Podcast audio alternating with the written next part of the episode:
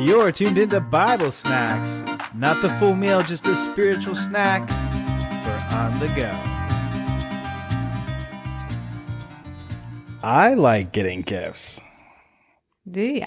I do. I love I love getting a gift. I love giving a gift too. So do you like wrapped gifts or unwrapped gifts? Oh, definitely a wrapped gift, especially when it's got like the perfect wrapping paper or cool little bow or something.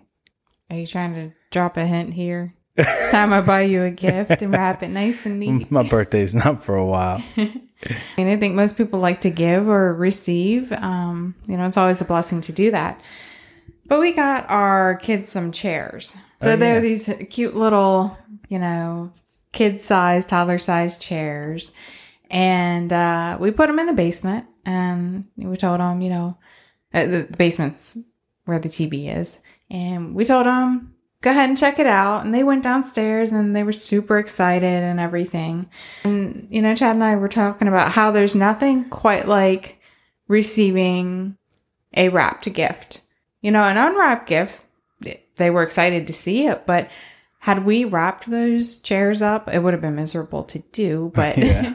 It know, was a just- little anticlimactic with their reaction. They were kind of like, "Chairs, is this for us?" And like, "Yeah, it's for you." Cool.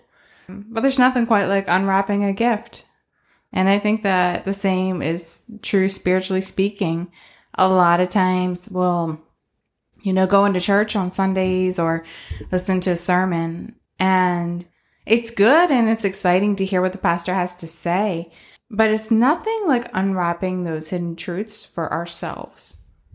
Yeah, unwrapping that, uncovering it for ourselves, like really learning the spiritual truth on our own. I mean, like you said, it's great to hear a pastor speak on it, a good sermon or a message, but it doesn't compare to when you're studying something on your own time and God shows you that and you kind of put the pieces together, connect the dots, and you you just you hear a word from God through the word Right. You know and that um that certainly can't compare to just hearing a hearing a sermon. Um because the sermon you're hearing is a word that God gave to that person. But when you're studying on your own it's God speaking directly to you through his word.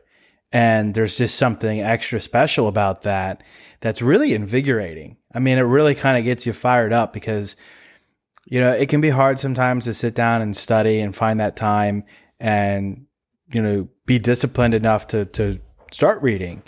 But then once you get into it, it it's kind of hard to put it down. And, and then you start connecting the dots and God shows you something here and there and how that applies to your life. And you start getting excited about it. Yeah, I think it's kind of like Christmas morning. You know, when you have a a little one, I, I guess I'd say probably about two is when they first start to really get the, get the hang of it. Yeah. It takes them that first time of opening a gift to really get the idea of what it's about, and then like look out, it's so exciting. Like give me all the gifts. Yeah. I don't really care what it is. like I just want to unwrap them because they understand the excitement behind unwrapping that gift. And the same is true for us. You get the hang of it, and then it's like, Lord, show me everything. I want to know more. Yeah. What else is there to see? Uh, or what else is here? And then you dig a little more, you unwrap more. Because it does take a little bit of work to unwrap a gift. Um, I mean, you know, our kids, both of them actually go pretty slow where they'll peel off a piece of paper and hand to you to throw away, peel off the next piece. And so they haven't quite gotten to the stage of just rip it all off and, Well. and go for it. Well, I mean, we do get a little bit like, let me show you how it's done. Look. Yeah. Look, do this. And it's um it's exciting though, and and you start to uncover that truth. So Bible study, I mean, it can be intimidating, but we want to break it down for you real simple on you know how you can enhance your own personal Bible study. And I'll give you three steps, right? Um, the first is observation. So as you're reading a Bible verse or reading something, you're going to ask, what does the Bible say? Uh, the second is interpretation. And you're going to ask, uh, what does the Bible mean? And that's where you're going to look more at the context behind the verse, the historical cultural context of what was going on in the day of the writer. How did the original audience interpret this? Right. Um, what's unique about the culture of this time as to what they meant when they said this, and that will help you understand, you know, what the Bible is saying and then what it means. And then the third step is application, and that's where you're going to take that Bible verse and in regards to the context that it's in, apply it to your life and ask, how does this spiritual truth apply to my life today? So first you're going to observe, then you're going to interpret, and then you're going to apply it to your life. Right. And all of this, um, it's it's not something you do on your own. I mean, first and foremost, it's the power of the Holy Spirit. Um, the Spirit of God lives in all of us who have confessed Jesus Christ as our Lord and Savior. So you have the very power of God living in you, and He is the interpreter of the Word.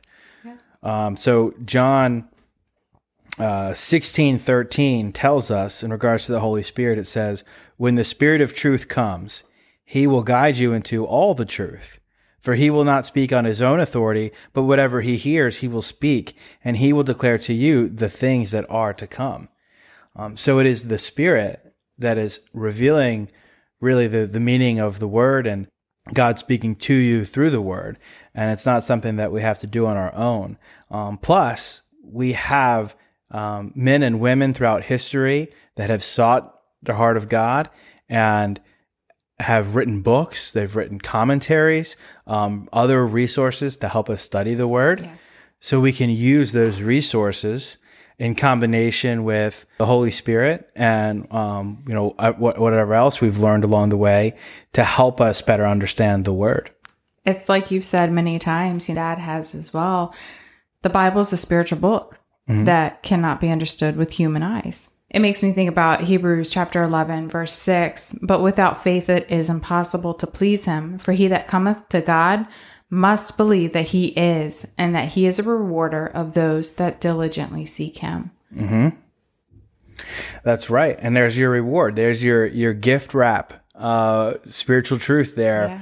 When you take the time to study the word, um, the reward is, is really what you hear God telling you through it.